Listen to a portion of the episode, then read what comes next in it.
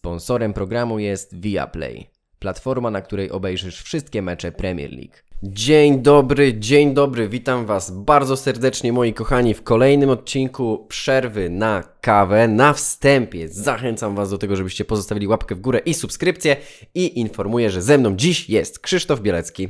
Witam serdecznie. E, Nie ma dzisiaj z nami Maćka. Maciek jest e, na swoich wyprawach, na swoich wojażach po Europie. Wróci do nas za tydzień e, i muszę Wam powiedzieć, muszę się Wam już na wstępie przyznać, że ja też byłem na wojażach. Tydzień temu zapowiadałem, że mecz Arsenalu z Crystal Palace będzie omówiony szczególnie i już teraz mogę Wam się pochwalić, ci, którzy nie obserwują Twittera, że byłem na meczu Arsenal Crystal Palace. Widziałem na własne oczy 5 do 0, kiedy popularni kanonierzy wygrali.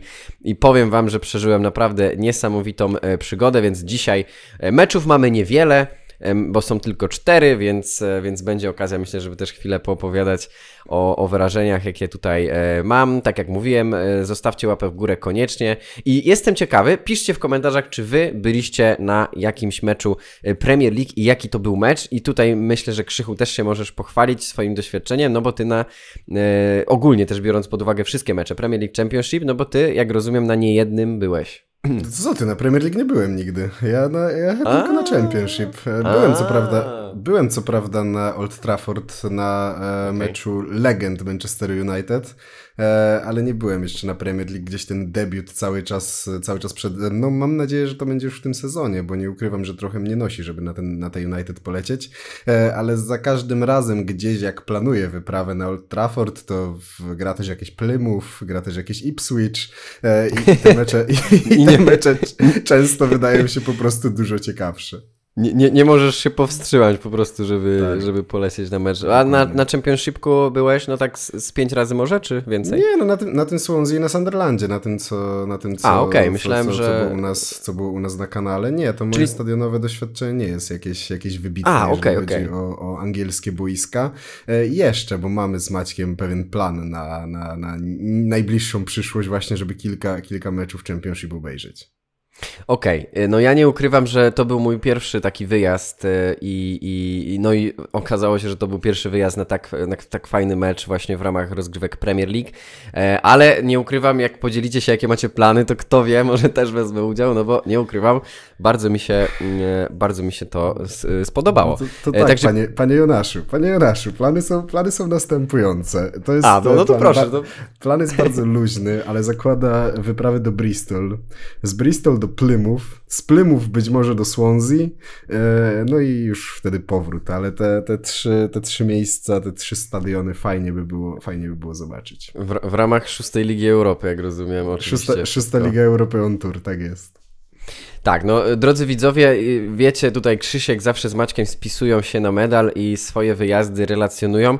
Ja postanowiłem ten swój taki pierwszy wyjazd y, jednak zachować gdzieś tam dla siebie. Wiecie, je- jakby emocje związane z, też z wizytą na meczu Arsenalu, no wzięły górę u mnie i postanowiłem się po prostu skupić tylko na tym też.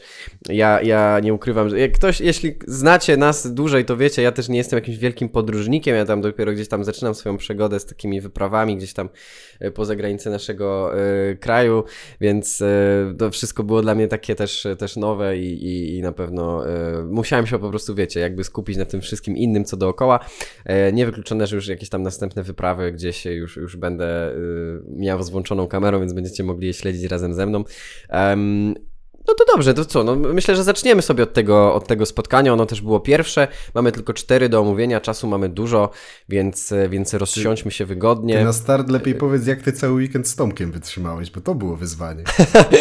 Nie, no Tomek, Tomek. No tak, oczywiście byłem na meczu, e, byłem na meczu e, z Tomkiem, byłem też e, z, ze, ze swoją narzeczoną, Tomek ze swoją e, żoną, byliśmy sobie we czwórkę, więc było wspaniale. Tomek jest super kompanem podróży. Ogólnie Tomek jest super, bo Tomek jakby que Tomek zawsze się czuje w obowiązku, żeby ogarniać, nie? W sensie, żeby Tak. y, całą logistykę, więc no to miałem z głowy i to, to, to było super, ale no świetnie. Tomek też, y, kibic Arsenalu, oczywiście dla tych, którzy nie wiedzą, nasz Tomek to generalnie jest montażysta naszego kanału, grafik, no jakby człowiek orkiestra, bez niego byście nas nie słyszeli, też kibic Arsenalu, więc dla, dla Tomka to też było bardzo wzruszające jakby moment, też był pierwszy raz, tak jak ja, Więc no, no, no super, tak, tak się dobraliśmy na tej wyprawie, że no w zasadzie każdy z nas był pierwszy raz. Nie dość, że w Londynie pierwszy raz, to w ogóle pierwszy raz na meczu, więc naprawdę super. I też dziękujemy wszystkim tym, dzięki którym się udała ta wyprawa. Mm.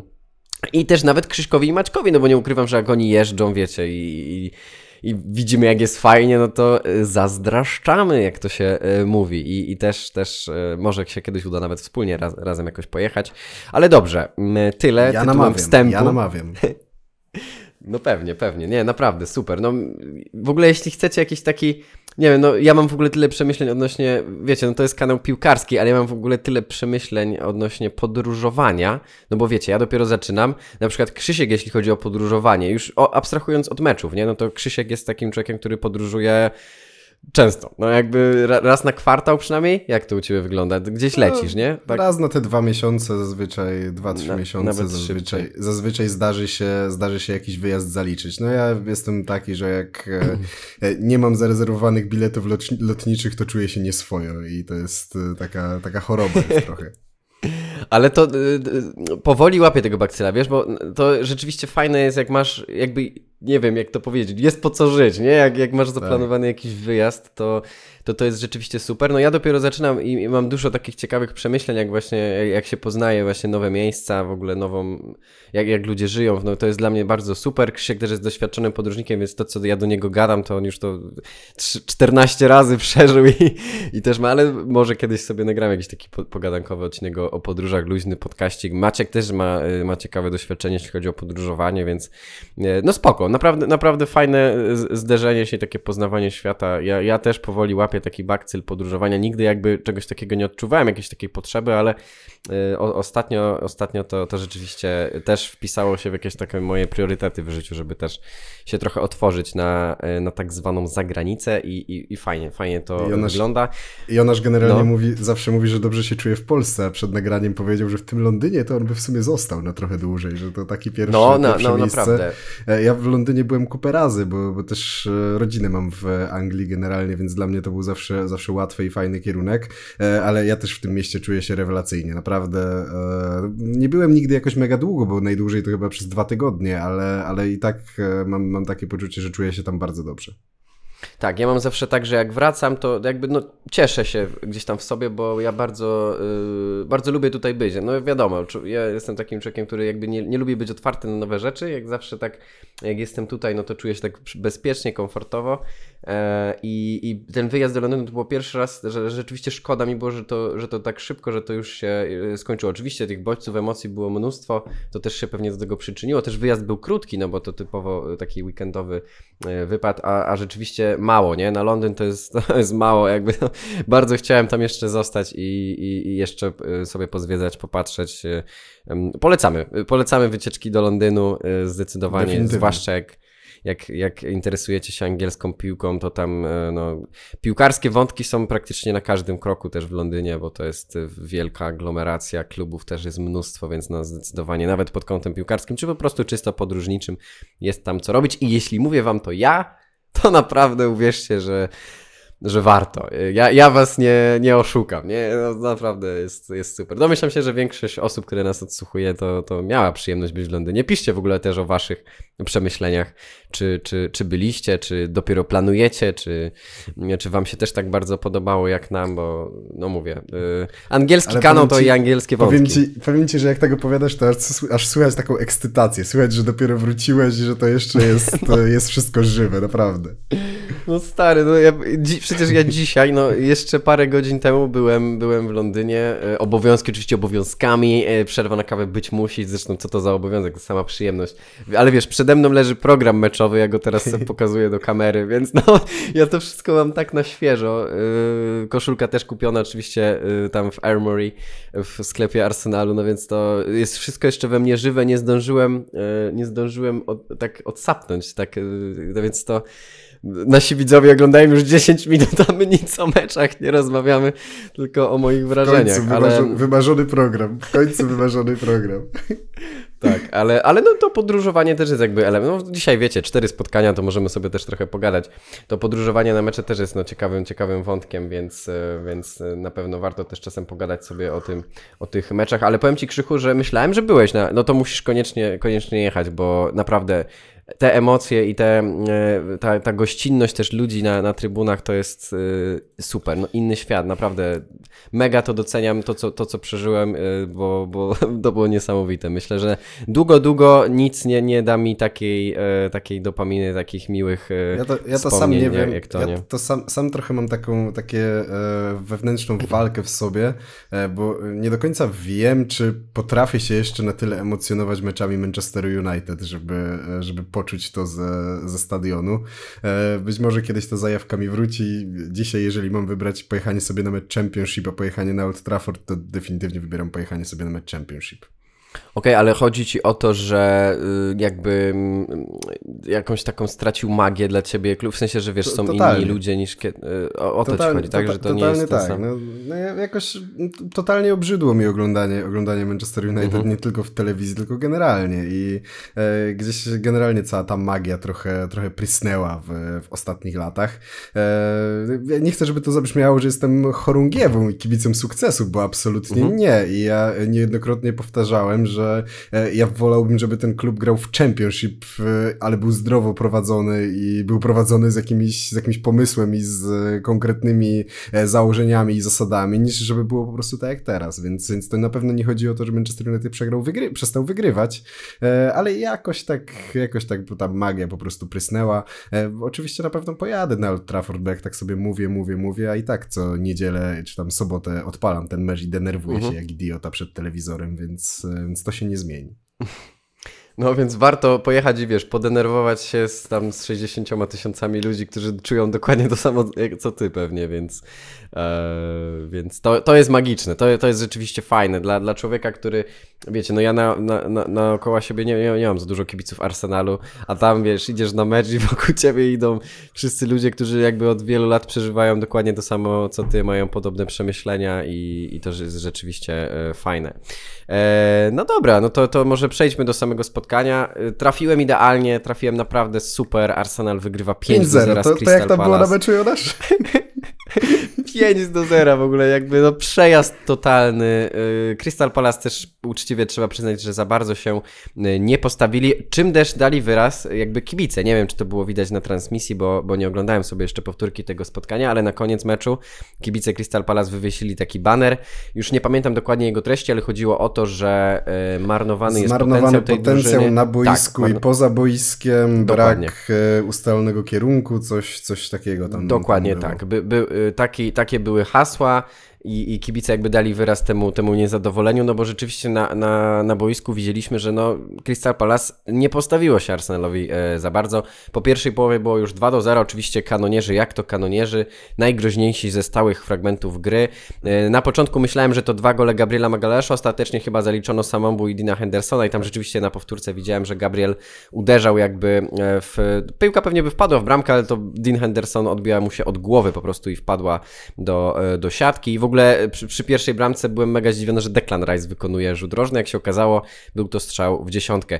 Druga połowa, e, Leo Trossard strzelił go na 3 do 0 i bardzo mi rozśmieszył komentarz jednego e, kibica, bo to była, no wiecie, to była kontra, Dawid Raja tam wyrzucił piłkę do Jezusa, Jezus popędził, podał piłkę do Trossarda i kibic krzyknął, że tłumacząc na polski, to jest właśnie to, za co płacimy, że tak, tak się ucieszył, że w końcu bramka z akcji, nie, a nie, że ze stałego fragmentu gry i, i, i to jest właśnie to, na co wszyscy czekali.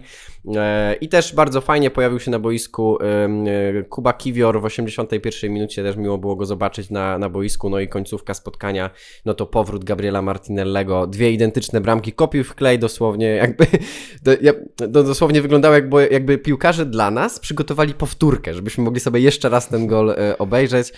Gabriel Martinelli najpierw podanie od Enketiacha, później od Jorginho, fajnie, że się odblokował.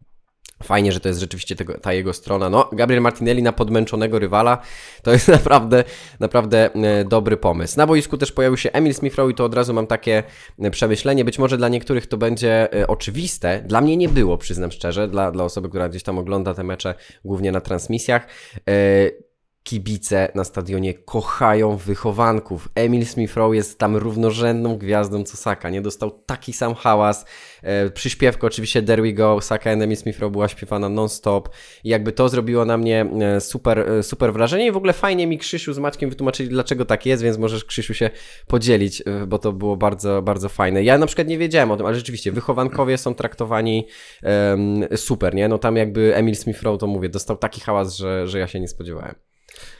No to jest związane trochę z tymi lokalnymi społecznościami, wokół których e, kluby funkcjonują i z tym, że e, wychowankowie symbolizują tą taką drogę e, najpierw każdego młodego kibica, który, który marzy o tym, żeby zagrać w swoim ukochanym klubie piłkarskim.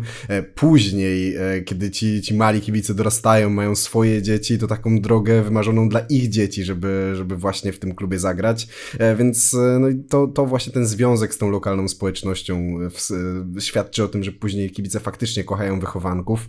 E, no i to, to często jest e, niezrozumiałe w takich właśnie dużych fanbase'ach e, globalnych, że tak powiem, że ci wychowankowie mhm. faktycznie na wyspach są, są naprawdę rewelacyjnie traktowani, są ulubieńcami fanów, a gdzieś kibice z, spoza, spoza Wysp Brytyjskich bardziej będą, będą uwielbiali tych piłkarzy kupowanych za wielkie miliony funtów.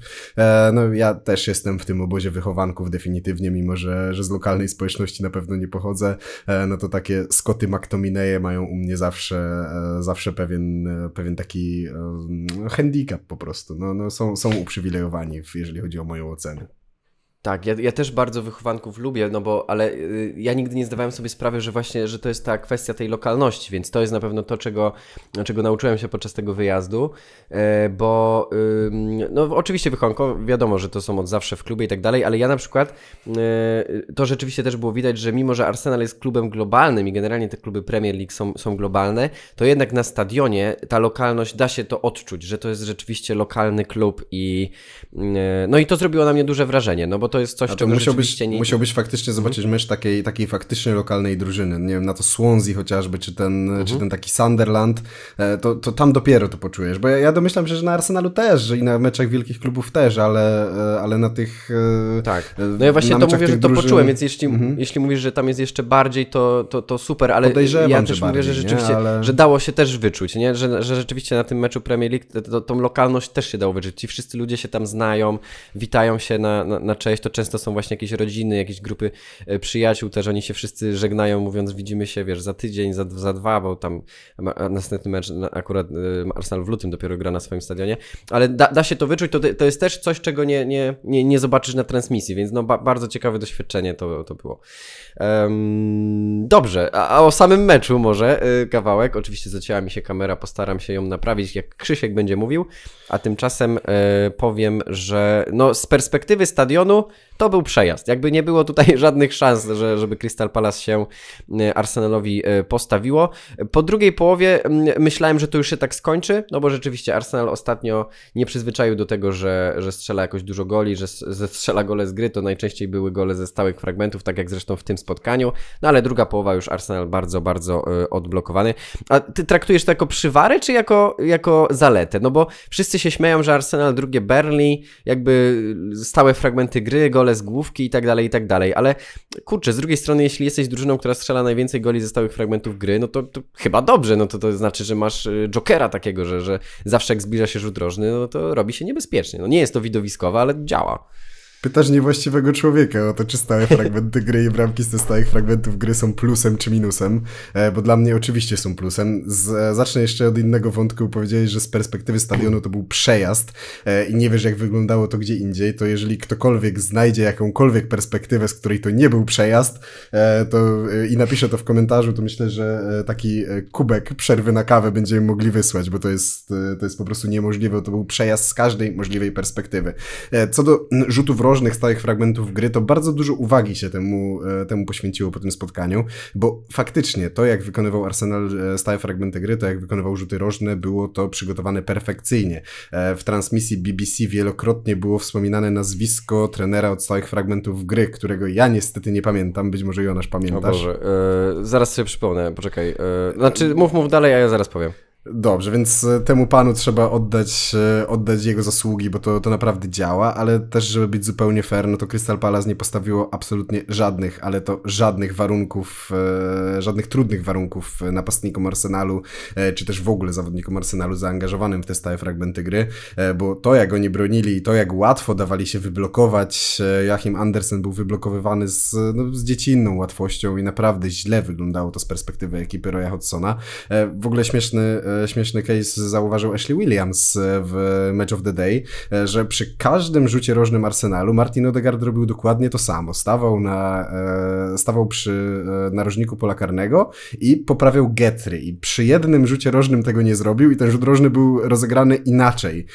I Ashley Williams dopatrzył się tutaj jakiegoś sygnału dla, dla zawodników Arsenalu, jak ten rzut rożny będzie wykonywany. Być może to jest totalna bzdura, ja w nią wierzę. Wierzę, że nawet takie detale są tam doprecyzowane dopracowane e, i generalnie jestem zdania, że jeżeli e, klub piłkarski chce rywalizować o, najwyższe cele, to musi dopracować takie detale, jak właśnie stałe fragmenty gry, jak rzuty rożne, jak wyrzuty z autu. E, zrobił to swego czasu Liverpool, pracując właśnie z trenerem od wyrzutów z autu chociażby. Pamiętamy, jak to się, jak, jak to popłaciło Liverpoolowi. Robi to teraz Arsenal, przykładając dużą wagę do stałych fragmentów gry. Roy Hodgson bardzo trafnie po tym, po tym e, spotkaniu mówił, że e, pierwsze trzy gole Arsenalu wszystkie były po stałych fragmentach gry. Dwa po rzutach rożnych Arsenalu, trzeci po rzucie rożnym Crystal Palace, który z dziecinną łatwością wyłapał David Raya i rozpoczął błyskawiczną kontrę kanonierów. No i to też pokazuje, że Arsenal po prostu odrobił lekcję lepiej, bo Crystal Palace nie było tak dobrze przygotowane na wykonanie tego rzutu rożnego. Stracili piłkę, poszła kontra i Arsenal wykorzystał to bezlitośnie. Generalnie, jeżeli chodzi o Crystal Palace, to wydaje mi się, że nie było żadnego zagrożenia, takiego realnego zagrożenia mhm. bramkowego dla Dawida Rai, e, oprócz jednej sytuacji, kiedy sam oddał im piłkę i tak, z tego taki tak, groźny tak, strzał, ale on to wybronił bez większego, bez większego problemu, więc e, e, no, naprawdę był to fatalny mecz Crystal Palace, kolejny fatalny mecz Crystal Palace, e, no i Roy Hodgson znalazł się pod, pewnym, pod pewną presją, bo wydaje się, że e, to już jest moment, kiedy właściciele Palace zaczną zadawać pytania e, i wielokrotnie mhm. zastanawialiśmy się, dokąd zmierza ten projekt Crystal Palace z Royem Hodgsonem e, i ten transparent, o którym wspominałeś, e, który wywiesili kibice o zmarnowanym potencjale na boisku i poza nim, e, jest definitywnie trafny, bo naprawdę Crystal Palace to była ekipa, która miała pewien potencjał, a on został całkowicie zastopowany przez to, że e, być może prawdopodobnie przez to, że postawiono na Roya Hodgsona, który ok, e, gwarantuje pewną stabilizację, e, ale nie gwarantuje ani kroku w przód, ani kroku w tył. I to jest taka stagnacja, którą widzimy w Crystal Palace. Do meczu w tej drużyny nie chce się oglądać. Podejrzewam, że to jest pierwszy, pierwszy przypadek w tym sezonie, kiedy mecz Crystal Palace omawiamy jako pierwszy w przerwie na kawę, więc ta ekipa ma spory problem. Mogą cieszyć się jedynie, że Beniaminkowie są tak słabi w tym sezonie, a także, że nad Evertonem e, i być może też nad Nottingham Forest e, ciąży widmo kolejnej kary punktowej, e, więc, więc mają pewien taki dystans do tej, do tej strefy spadkowej, więc być może to jest moment, żeby, żeby zmienić menedżera. No, Graham Potter oglądał to spotkanie z wysokości trybun, więc, więc być może to jest ta droga. E, ja, jak widzicie, widzowie, walczę z moją kamerą. Ona raz działa, raz nie, więc e, no, e, mam nadzieję, że. O! Zadziałała teraz idealnie, jak zacząłem mówić. Rzeczywiście, Crystal Palace ma problem, to dostrzegają też kibice, a trener od stałych fragmentów gry Arsenalu nazywa się Nicolas Jover, czy też Hover, przepraszam, ale akurat nie wiem, jak czyta się dokładnie jego nazwisko, ale sobie tak sprawdzę, urodzony w Niemczech, więc pewnie, pewnie po prostu Jover. I to już Arsenal ma 13 goli ze stałych fragmentów gry w tym sezonie, więc rzeczywiście trzeba mu jakąś laurkę i, i kwiaty wysłać, bo to rzeczywiście e, bardzo dobrze działa, jeśli chodzi o popularnych e, kanonierów. A jeśli chodzi o Grahama Pottera i Crystal Palace, ciekawy, ciekawy pik. Myślę, że no, kibice na pewno chcą zmian, bo wydaje mi się, że stać, e, stać Crystal Palace na, na dużo więcej. Tak słyszałem takie głosy, że właśnie Eberechi Eze powinien stamtąd uciekać i też nawiązując do tej sytuacji Powinien. Dawida Rai, to, to też kibice nie omieszkali e, powiedzieć, że zdecydowanie, powiem tak, większość kibiców Arsenalu wo, wolałaby, żeby stał w bramce Alon Ramsdale. To też się da wyczuć. Oczywiście Ramsdale też jest Anglikiem, więc wiadomo, że kibice są bardziej za nim. E, ty, ale... miałeś w ogóle, ty miałeś w ogóle takie fajne, no. taktyczne, no. taktyczne miejsce z tego, co widziałeś, tak. więc, co wysyłałeś, więc widziałeś dużo, co się dzieje na boisku. E, ja z perspektywy telewizyjnej miałem wrażenie, że e, w środku pola Crystal Palace nie ma absolutnie żadnego zawodnika. Tam była taka autostrada dla, dla piłkarzy Arsenalu. Mhm. No, ja nie jestem w stanie tego, tego wytłumaczyć. Oni za każdym razem byli o kilka kroków za wolno. Teoretycznie ta linia defensywna była głęboko ustawiona, ale później do drugiej linii była totalna przepaść i piłkarze mhm. Arsenalu mieli pełną autostradę. Tak, no wyglądało to dokładnie, dokładnie tak jak opisujesz też z perspektywy stadionu. Przede wszystkim było jakby widać, że piłkarze Arsenalu są po prostu jakby szybsi, nie wiem, bardziej mobilniejsi. No ci, ci Crystal Palace byli tak, tacy stali, a Arsenal był płynny, naprawdę. I to też y, widać było po prostu jak Martinelli się też rozegrał w samej końcówce, tak? No Martinelli zawsze jest szybszy od, od innych, a, a, a jeszcze właśnie Crystal Palace byli wyjątkowo jacyś statyczni w tym spotkaniu i to po prostu dało się e, oglądać, więc no cóż, trafiłem idealnie, Arsenal wygrywa 5 do 0 w końcu, gole z gry, mm, w końcu też duże zwycięstwo, to się na pewno przydało po tych e, trzech porażkach z rzędu, licząc też Puchar e, FA, tak więc to po zwycięstwo Po cichu e, liczyłem, bardzo, bardzo po cichu liczyłem, że dostaniecie jakieś takie 0 do 1 w plecy, żeby można było się tutaj pośmiać trochę w tej przerwie na kawę. Ale nie, no fajnie, fajnie, że wam się trafiło. No, no, trafiło się, trafiło się naprawdę wyjątkowo, patrząc na, na te spotkania, które też ostatnio rozgrywał Arsenal, więc no dobrze, że mam nadzieję, że też odblokuje się właśnie Gabriel Martinelli, że to spotkanie to będzie dla niego A jakiś, jakiś zawodnik tak z perspektywy trybun zrobił na tobie większe wrażenie niż normalnie z telewizji? Bo czasami tak jest, że nie zwraca się na pewne, na pewne rzeczy uwagi. Wiesz co, Saliba, nie? On na żywo robi okay. niesamowite wrażenie. Wielki koleś, mobilny, jakby obrońca, jakby naprawdę zrobił na mnie olbrzymie wrażenie taka pewność jego i taka stabilność, taki... Um, czułem się bardzo bezpiecznie, wiedząc aura. jak na przykład piłka taka trafiała do, do, tak, taka aura od niego biła Rolls Royce. Nie, naprawdę. Saliba robi niesamowite wrażenie. Y, też właśnie w stosunku do tego, jakim on jest y, dużym piłkarzem i jego taka zwrotność, szybkość, y, mobilność, to Saliba zrobił na mnie niesamowite wrażenie na żywo. Naprawdę mega, mega piłkarz. Fajnie, że przez chwilę Kiwior miał okazję zagrać na ni, ra, razem obok niego. Oczywiście kibice też wypytywali, oczywiście skąd jestem i tak dalej, i tak dalej. Opowiadałem, że z Polski. Pierwsze co? Wojtek Cięsny przychodzi do głowy i jakby wspominanie że to był super piłkarz. Bardzo lubią e, Wojtka e, Szczęsnego, kibica Arsenalu. I co ciekawe, jeśli chodzi o Kiwiora, rozmawiałem też z, z kilkoma ludźmi i oni, e, bo, bo, byłem właśnie ciekawy, co myślą, czy, czy Kiwior jest za słaby, czy coś takiego. Nikt nic takiego nie powiedział. Bardziej było takie, że albo Kiwior dostaje za mało minut, albo że granie na tej pozycji, że left back to nie jest jego pozycja, że powinien grać na center back, więc rzeczywiście tutaj też byli takiego zdania, że Kiwior jest ok, tylko dostaje albo za mało minut, to są głosy, które wam przekazuję, nie? Albo ma za mało minut, albo granie nie na tej e, pozycji, więc ta, taki mają gdzieś tam obraz kibice, z którymi rozmawiałem. No mega, mega, mega dużo też rzeczy właśnie z trybun da się, da się e, dowiedzieć o tym, co tam, co tam ludzie myślą. E, no ale dobrze, tyle. Tyle wątek Arsenalu, 27 minut luźno.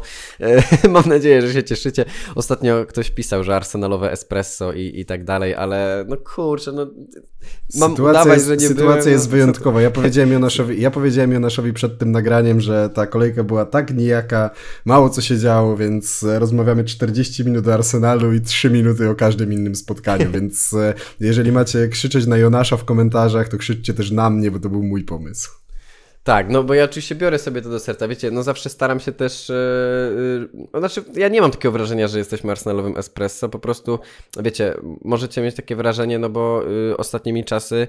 Yy, my też nie da się ukryć. No, rozmawiamy o wątkach Arsenalu i Manchesteru też w kontekście takim, powiedzmy, bardziej, nie wiem jak to nazwać, że, że przykuwa się do tego uwagę, no bo wiecie, tu Krzysiek jest za Manchesterem, ja, ja kibicuję Arsenalowi i zawsze to ma taki dodatkowy wydźwięk, nie? Ale no też ostatnio dużo się działo dobrego, jeśli chodzi o Arsenal, więc te, te wątki się, się powielały, ale nie wiem, no ja, ja bym tak nie ocenił, że, że jesteśmy arsenalowym e, e, espresso, rozmawiamy też przecież o każdym spotkaniu, myślę, że to jest, to jest spoko.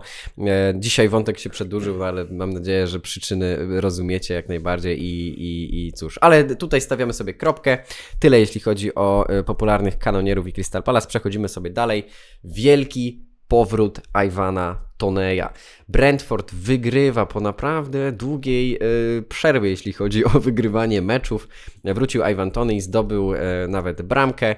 Y, wygrywają 3 do 2 z Nottingham Forest. Brameczkę strzelił też, jeśli chodzi o Nottingham Forest, Danilo i Chris Wood, a jeśli chodzi o Brentford, Ben, Mi i Neil Mopé. I w taki oto sposób Brentford notuje zwycięstwo po naprawdę, naprawdę długiej przerwie, więc ewidentnie można powiedzieć, że powrót Ivana Toneja był im potrzebny. Jak tam, Krzychu, komentujesz powrót y, Toneja? Powiem szczerze, ja w ogóle jakoś tak nie wiem, tak jest cicho podczas tego okna transferowego. Nikt nie mówi o tym Toneju, a to jest kurczę łakomy kąsek na, na, na tym rynku. No i widać ewidentnie, że przerwa no jakoś tak nie wpłynęła jakoś chyba negatywnie. Tą bramkę zdobył w miarę szybko, po 19 minutach. Już też był anonsowany ten jego powrót bardzo, bardzo i przez kibiców, i przez ogólnie klub Brentford, więc już gra, już jest i już zdobywa bramki.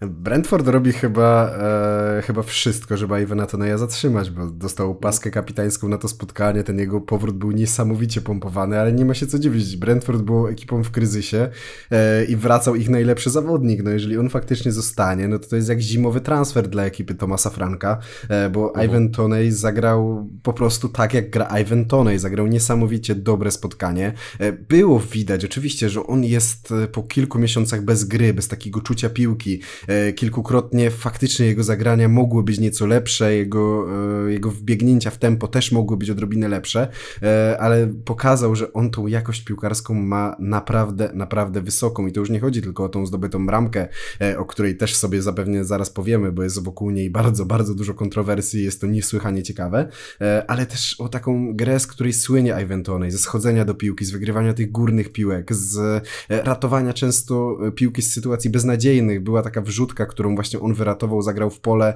e, i jeden z zawodników, już w tej chwili, e, już w tej chwili nie pamiętam kto nim był, uderzał w poprzeczkę, e, więc, więc też mógł wypracować kolejną bramkę Eventony, więc no, naprawdę dla Brentford to jest jak nowy transfer.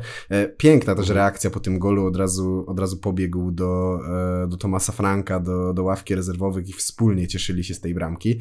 No a co o kontrowersjach, bo o tym też trzeba powiedzieć. Bramka z rzutu wolnego. Ivan Toney postanowił sobie nieco przenieść ten spray e, sędziowski, który wyznacza, e, wyznacza ułożenie linii. Mur był już wtedy ustawiony, e, więc Toney sprytnie, niewiele, bo to było takie drobne przeniesienie tej piłki, ale otworzyło mu prawdziwy korytarz do bramki, do bramki Mata Turnera. E, I e, to co, to, co się, to, co się wydarzyło później, no oczywiście Ivan Toney zmieścił ten, ten, ten, strzał, e, ten strzał w bramkę. No i wiemy już, że sędziowie nie zareagowali. Warn nie sprawdzał tej sprawy, bo nie ma prawa zainterweniować w takim przypadku. No nie jest to, nie jest to uwzględnione z tego, co kojarzę w przepisach, więc taką, taką lukę w przepisach Ivan Toney sobie, sobie wynalazł. Też żaden zawodnik Nottingham Forest nie zgłaszał pretensji do sędziego w trakcie tego, jak, jak działa się cała sytuacja. E, przecież stali w murze i widzieli, co tam się dzieje. No, Tony wykazał się tutaj nie lada sprytem, e, ale też trzeba powiedzieć, że ten mur Nottingham Forest i generalnie piłkarze, piłkarze ekipy e, Nuno Espirito Santo e, zachowali się w tym e, przypadku po prostu tak, jakby byli niezainteresowani całą sytuacją. Hudson Odoi stał sobie troszkę obok i nie zrobił nic, żeby zamknąć ten korytarz e, Ivanowi Tonejowi. Matt Turner nie sprawdził ustawienia tego, tego muru już, e, już po chwili, żeby trochę skorygować to, co się dzieje. E, no i jasne, trzeba docenić to, co zrobił Tonej, ale to nie był piekielnie mocny ani dobry strzał, e, więc to, że ta bramka wpadła, to, to okej, okay. troszeczkę nagiął przepisy, ale myślę, że tutaj można szukać winnych wyłącznie w, po stronie ekipy Forest. Wiemy, że wystosowali już pismo do Howarda Weba w, o interwencję w tej sprawie i o podjęcie jakichś, jakichś kroków, ale no wydaje mi się, że tutaj absolutnie nic nic, się nie zmieni, bo nie ma prawa się nic zmienić, więc, więc Ivan Toney ma pełnoprawną bramkę. E, a poza tym to był naprawdę dobry mecz, e, taki nieco chaotyczny. Chris Wood też strzelił bramkę, Neil Mopé strzelił piękną bramkę, e, ale Brentford w tym spotkaniu po prostu było tak nabuzowane, miało tego, miało tego asa w rękawie mhm. w postaci właśnie powrotu Toneja, że było czuć, czuć było w powietrzu, że oni ten mecz po prostu wygrają i to jest arcyważna wygrana dla ekipy Tomasa Franka, bo te wyniki w ostatnich tygodniach były naprawdę tragiczne. W przeciwieństwie do Nottingham Forest, którzy akurat tak. byli na, na fali wznoszącej. No też poczekamy, aż wróci Brian Bemo i myślę, że wtedy Brentford już zacznie przypominać tą drużynę, którą. No właśnie pytanie, co z tym Tonejem, nie? W poprzednim sezonie. No czy on zostanie, bo. Ale nie wiem, nie wiem, czy ty też masz takie wrażenie, ale ja po prostu zapominam, że jest okno transferowe. Nic się nie dzieje. A w ogóle, tak, co tak. jest tego ja ogóle, powodem? Bo nie ja dzieje się absolutnie nic. Mam, mam, wrażenie, że jest 21 stycznia ja tak od nowego roku trochę zapomniałem, że istnieje piłka nożna. Takie mam, takie mam poczucie, bo jakoś tak totalnie wypadłem z obiegu odnośnie tego, co się dzieje. No bo była ta przerwa w Premier League, e, tutaj z mhm. cztery mecze, pięć meczów w kolejce, e, to tak nie czuć tego, nie czuć tego jakoś mocno, a okienko transferowe, no tak, to w ogóle totalnie nic się nie dzieje. E, no, Tylko ja Werner do Tottenhamu i to jest jakby tak, kozak transfer. większych Tyle. Ja mam naprawdę nadzieję, że ten Tony do tego United trafi, chociaż nie ma żadnej przesłanki świadczącej o tym, że tak się wydarzy, ale bardzo bym chciał. Naprawdę, naprawdę bym chciał. E, no, pff, oczywiście Tonej łączony jest z Arsenalem także no ja też bardzo chętnie widziałbym Iwana Toneja e, w, w, w klubie, ale no myślę, że każdy może tak powiedzieć, e, wiesz, tak. kibic każdego klubu może powiedzieć, tak. że widziałby Toneja. Jeden z tych piłkarzy, który, których myślę każdy widziałby chętnie u siebie. Gdzieś obok niego po, po, postawiłbym też Olego Watkinsa i jeśli chodzi o kluby spoza Big Six, no to oni mi na pewno przychodzą do głowy, że to są piłkarze, którzy myślę, każdy klub chciałby w Premier League mieć ich u siebie. E, dobrze, tyle, tyle e, w, o, o Brentford Nottingham Forest.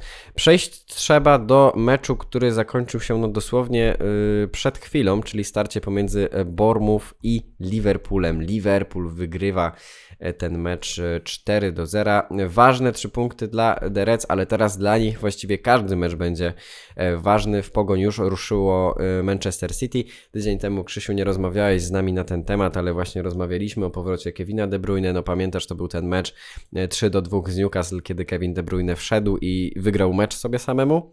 Najpierw strzelił e, e, bramkę, później zagrał podanie marzenie do Boba, który też wykonał niezłą sztuczkę i, i zdobył, niezłą sztuczkę techniczną i zdobył gola na 3 do 2, więc ewidentnie Liverpool już poczuł na swoim karku e, pogoń e, i Manchesteru City, teraz też Arsenal dał sygnał, więc no Liverpool, Liverpoolowi nie pozostało nic innego jak to spotkanie wygrać, to spotkanie wygrali 4 e, do 0. Darwin Nunes, e, Diogo Jota, e, dwie bramki i, e, i, no Darwin Nunes też oczywiście dwie bramki, więc rozstrzelało nam się towarzystwo, zwłaszcza w drugiej połowie, bo po pierwszej połowie było w zasadzie 1 do 0 i tak zapowiadało się, że, że nic ciekawego się nie wydarzy, ale druga połowa już tutaj Liverpool pokazał swoją siłę, no i co? Pędzą pędzą ku, yy, ku mistrzostwu. No prowadzą teraz ten peleton, więc yy, wyglądają naprawdę solidnie, zwłaszcza, że uczciwie trzeba przyznać, że sędziowie im w tym sezonie naprawdę nie pomagają, ale yy, Liverpool jakby no konsekwentnie i do przodu tutaj dwa mecze z rzędu, gdzie strzelają cztery bramki, są mocni, a przypomnijmy, że największa gwiazda Liverpoolu, czyli Mohamed Salah, no po pierwsze to ma kontuzję w tym momencie, e, nabawił się oczywiście na Pucharze Narodów Afryki, a po, po, drugie zwyczajnie, najzwyczajniej w świecie nie ma go w tym momencie w Liverpoolu, mimo tego e, udało się im wygrać z Bormów na wyjeździe, Bormów to oczywiście też nie są jacyś chłopcy do bicia, tutaj już, już na początku może tak było, ale teraz już tak nie jest, więc no duży szacunek tutaj oddać. Trzeba Reds, że, że są w tym sezonie bardzo, bardzo groźni. No, imponujące to zwycięstwo Liverpoolu, bo mówimy o braku Salaha, ale nie było też przecież Trenta Aleksandra Arnolda, mhm. nie było w tym meczu Dominika Soboslaja, e, nie było też tego Wataru Endu, który te, też na ten, na ten Puchar Samuraja pojechał, nie było oczywiście Andy'ego Robertsona, e, więc tych braków kadrowych w ekipie Jurgena mhm. Kloppa jest naprawdę dużo i e, zestawiając to sobie z tymi problemami niektórych drużyn kadrowymi, którymi usprawiedliwiamy sobie choćby formę Newcastle United, którymi usprawiedliwiamy sobie choćby formę formę, e, formę Manchesteru United, e, no to Jurgen Klopp pokazuje, halo, da się, też, też zestawiając taką jedenastkę, która e, nie do końca mogłaby zachwycić wszystkich, wszystkich kibiców, kiedy na nią by, kiedy spojrzeliby na nią na pierwszy rzut oka, no a jednak Darwin, Darwin Nunes strzela dwie bramki, Diogo Jota strzela dwie bramki, Alexis McAllister rozgrywa kapitalne spotkanie w środku pola, dzielił i rządził, był tam, e, był tam naprawdę najmocniejszą i, i, najsilniejszą personą w tym, w tym całym środku pola, w tym spotkaniu.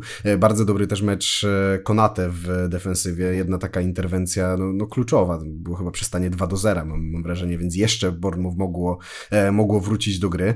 Także naprawdę imponująca wygrana Liverpoolu, imponujące spotkanie i no, trochę wytrącenie tego argumentu z ręki wszystkich niedowiarków i krytyków, między innymi mnie, bo ja też do takich, do takich niedowiarków należy, e, że bez Mohameda Salaha ta ekipa nie jest w stanie wygrywać spotkań. Jest w stanie i jest w stanie robić to naprawdę w sposób imponujący, pewny i przekonujący. E, żeby być uczciwym, trzeba przyznać, że to był no, chyba najsłabszy występ Bormów w tym sezonie, jeden z najsłabszych na pewno. Zdecydowanie nie nawiązujący do tych, które, które przydarzyły się ekipie Wisienek po tej takiej, po tym takim przełomie Łaszkiewiczowym, kiedy, kiedy Maciej Łaszkiewicz skrytykował pierwszy raz w tym, w tym sezonie Andoniego Iraole e, i wtedy Andoni Iraola postanowił pokazać mu, że nie zna się na piłce nożnej i, i zacząć, zacząć grać niczym e, Prime Pep Guardiola, e, więc, więc to na pewno nie było Bournemouth, które nawiązywało do tych, do tych spotkań, ale myślę, że nie można tutaj umniejszać Liverpoolowi w żaden sposób, bo o ile to spotkanie było momentami przerwane, przecież do, do przerwy było tylko 0 do 0, gdzieś tam te decyzje sędziowskie znowu nie były po myśli Derec, no to w drugiej połowie zrobili wszystko, co tylko mogli, żeby E, pewnie to spotkanie wygrać. E, no i kurde, chyba znowu mamy, będziemy mieli ten wyścig takich e, dwóch potężnych firm, właśnie Liverpoolu mhm. i Manchesteru City. No i pytanie, czy taki Arsenal będzie w stanie się dołączyć i skorzystać z tego słynnego powiedzenia, że gdzie dwóch się bije, tam skorzysta właśnie trzeci, czyli mhm. ten, czyli ten Arsenal. Zobaczymy. Na pewno, jeżeli chodzi o ten mecz, to, to było to bardzo słabe Bournemouth i piekielnie mocny Liverpool. W ogóle ciekawostka, którą gdzieś tam u nas na, na konfie wrzucali przed chwilą, że e, Darwin Nunes jest pierwszym piłkarzem Premier League w tym sezonie, który we wszystkich rozgrywkach zrobił double-double, czyli 10 bramek, 10 asyst. E, no może jednak ten pan Darwin nie taki słaby, chociaż ta, ta druga bramka zdecydowanie taka dosyć pokraczna. E, ja gdzieś, gdzieś, gdzieś mi lubię tego piłkarza. Wydaje mi się, że on naprawdę ma potencjał, ale wszystko, co robi na boisku, ma jakiś taki pierwiastek memiczności. Dlaczego? Właśnie sobie to naszykowałem, żeby o tym powiedzieć, bo chciałem właśnie jeszcze tutaj Darwina Nunza i, i Diego Jota też pochwalić, bo on też asysta przy, przy pierwszym golu, więc to też dobre spotkanie Portugalczyka. Ale właśnie o tym Nunezie. Pierwszy piłkarz Premier League, tak jak powiedziałeś, który notuje 10 goli, 10 asyst we wszystkich rozgrywkach, to trzeba podkreślić. I wiesz co, ja mam takie przemyślenie, że nigdy nie można, y, jakby wiadomo, śmiejemy się z Darwina Nuneza, że tych sytuacji nie trafia, y, że, y, że często gdzieś strzela ponad bramkę, w słupek, nie wykorzystuje stuprocentowych sytuacji, ale weźmy też poprawkę na to, że ten piłkarz się bardzo często właśnie znajduje w takich sytuacjach i jedynym problemem jest to, żeby w jego głowie przestawiło się, bo to wszystko jest w głowie, naprawdę. Umiejętności ten piłkarz ma wielkie, widzimy, jak często znajduje się w takich sytuacjach, więc jeśli ten piłkarz tak często znajduje się w dogodnych sytuacjach, no to wystarczy, że on zacznie te sytuacje wykorzystywać. Wystarczy, że zacznie być skutecznym, mm, a to myślę można wypracować. I już to Darwin Nunes powoli wkracza, myślę, na te swoje dobre, e, na te swoje dobre tory. I zaczynamy to po prostu dostrzegać, no tak jak, tak jak tutaj Krzysiu powiedział, te liczby w końcu zaczynają dochodzić, a przecież Darwin Nunes cały czas jest dynamiczny, szybki, znajduje się w dogodnych sytuacjach, strzela. Teraz częściej strzela w bramkę, co, co owocuje tym, że, że Liverpool e, notuje e, kolejne zwycięstwo. I e, zawsze, kiedy śmiejemy się z takich piłkarzy, którzy gdzieś tam nie trafiają, to zastanówmy się właśnie, że to się bardzo szybko może zmienić. To jest wszystko trening i, i, i kwestia, kwestia tutaj ułożenia sobie pewnych spraw w głowie. To, takie jest moje zdanie. Kiedyś Robert Lewandowski o tym mówił, że większość sukcesów w piłce nożnej to jest jednak głowa. Bo wiecie, no umiejętności, mm, oczywiście są piłkarze wybitni, są, są piłkarze doskonali, którzy, którzy są po prostu lepsi od innych i, i, i, i tak to jest, ale e, często też jest tak, że, w, że, że, że, że, psychika jest no po prostu mega ważna, nie? To jak czujesz się pewnym siebie na boisku, to, to jak jesteś pewny swoich umiejętności, to potrafisz na boisku przedstawić, nie? Że dookoła ciebie krzyczy 60 tysięcy ludzi, a ty gdzieś tam potrafisz się wyłączyć. No i, i bierzmy poprawkę na to, że skoro tak się dzieje, to, to w każdej chwili ten piłkarz może się odblokować i wtedy dopiero wszyscy zobaczą.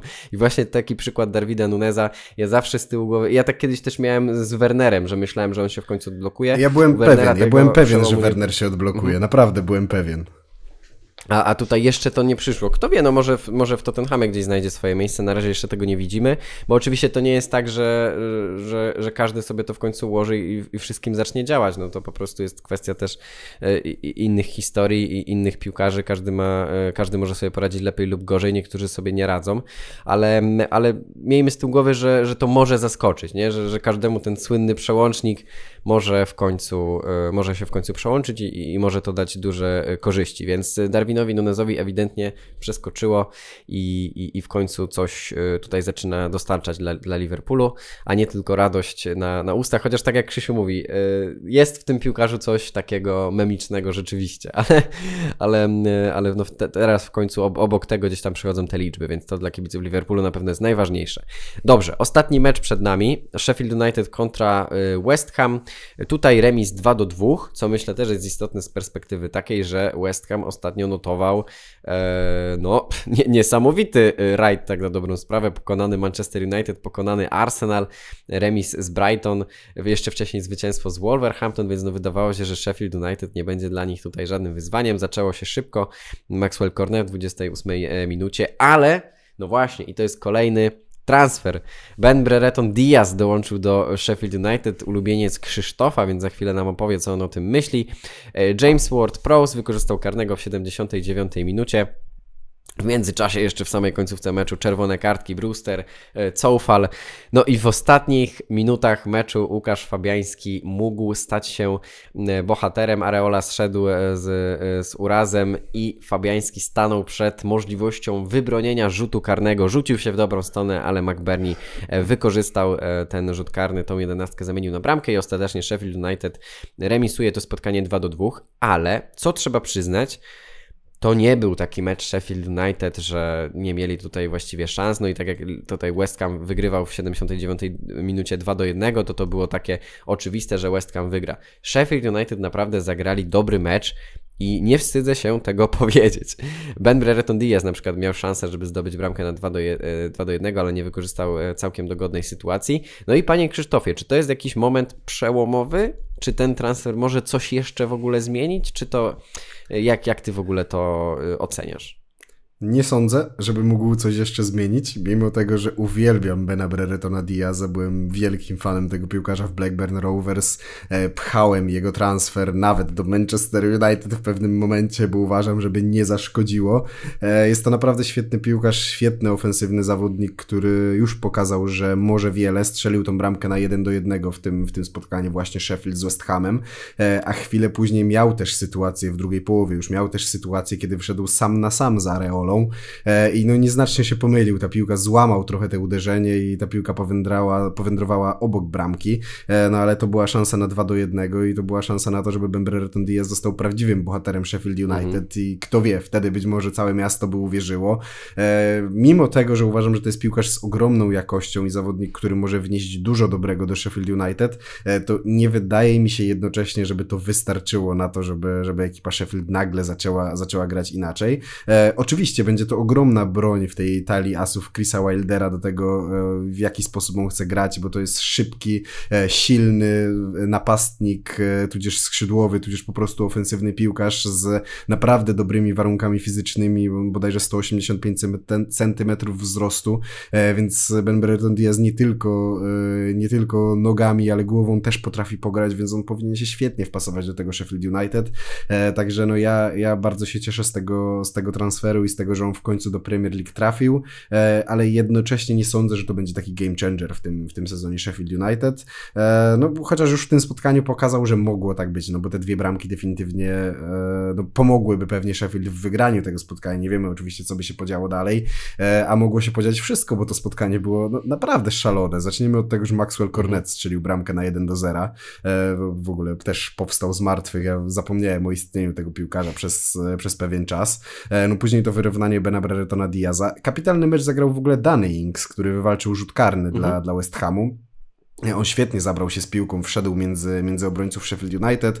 E, później James Ward-Prowse z rzutu karnego, no to wiadomo, że zazwyczaj formalność. Też fajne zachowanie Anglika, bo pokazał po tej bramce właśnie na danego Inksa, e, że to tylko i wyłącznie jego zasługa i faktycznie no, dany Inks zagrał naprawdę, naprawdę niezłe spotkanie. Oczywiście bez bramki, więc e, jeżeli chodzi o napastnika, to, to prawdopodobnie nikt nie będzie go jakoś specjalnie chwalił, ale też trzeba odnotować, że to było przyzwoite, przyzwoite spotkanie. No i ten chaos zaczął się w doliczonym czasie gry, kiedy wydawało się, że West Ham United ma wszystko pod kontrolą. E, Ryan Brewster dostał jeszcze na domiar złego czerwoną kartkę za bandyckie zagranie, absolutnie słuszna czerwona kartka dla, dla tego zawodnika. E, no i West Ham grał 11 na 10, miał, e, miał przewagę jednej bramki i wydawało się, że absolutnie nic nie może się wydarzyć. No to chwilę później Wladimir Coufal zgarnął drugą żółtą kartkę, wyleciał z boiska, Sheffield United zagrało piłkę w pole karne, Areola został znokautowany przez Oliego McBerniego i sędziowie podyktowali rzut karny dla Sheffield United. Ja naprawdę nie wiem dlaczego, nie jestem w stanie tego, tego wytłumaczyć. Wydaje mi się, że to Areola był tam faulowany, e, no a jednak, e, jednak sędziowie wskazali na wapno. E, Areole zastąpić musiał Łukasz Fabiański, bo, bo ten nie był w stanie kontynuować gry. McBurney trafił z rzutu karnego, więc, więc wyrównał na, na 2 do 2.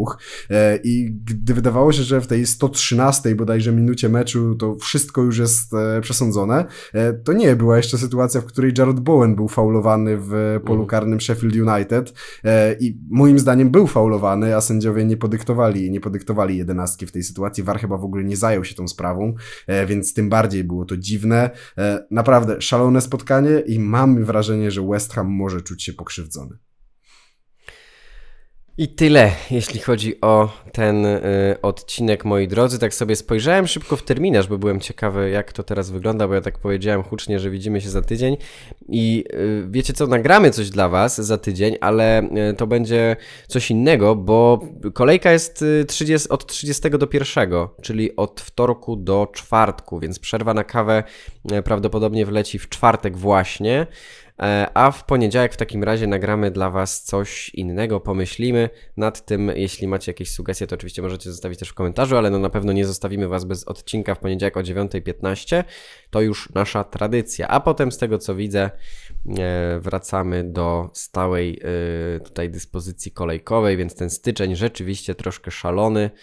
Um, dobrze, tyle tytułem końca, także zostawcie łapy w górę i subskrypcję, jeśli Wam się podobało. Dzisiaj dużo wątków też y, około piłkarskich, no ale cztery mecze, a i tak 50 minut. Myślę, że Tomek się nie spodziewa. Tomek to w ogóle chyba jeszcze wraca, e, więc jeszcze dla Was usiądzie po tej całej podróży i zmontuje przerwę na kawę. Co złego to nie my, słuchajcie, tutaj dla widza zawsze i wszędzie.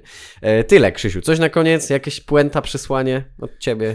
Nie, nie wiem, czy mam puentę, ale jak Tomek słucha sobie e, na koniec e, przy montażu, to serdecznie go pozdrawiam i niech się pospieszy z tym montowaniem. tak, i niech wstawi nagrania z tego. Ze, ze Właśnie, Tomek, bo, bo słyszałem, słyszałem, że jest challenge, żebyś powstawiał przebitki z, e, z waszego meczu, jak to sobie oglądaliście, e, więc e, to jest twoje wyzwanie. Jeżeli nie, nie zrobiłeś tego, to, to wszystkim widzom jest na pewno przykro i dadzą, dadzą o tym znać w komentarzu. E, a za tydzień już też mam nadzieję słyszymy się w naszym stałym trzyosobowym e, składzie, tak więc e, no, znaczy za tydzień. No wiecie o co chodzi. Dobra, już kończę, bo gadam jakieś głupoty. Trzymajcie się moi drodzy i miłego tygodnia wam życzymy. Cześć, hej, cześć, cześć, pa.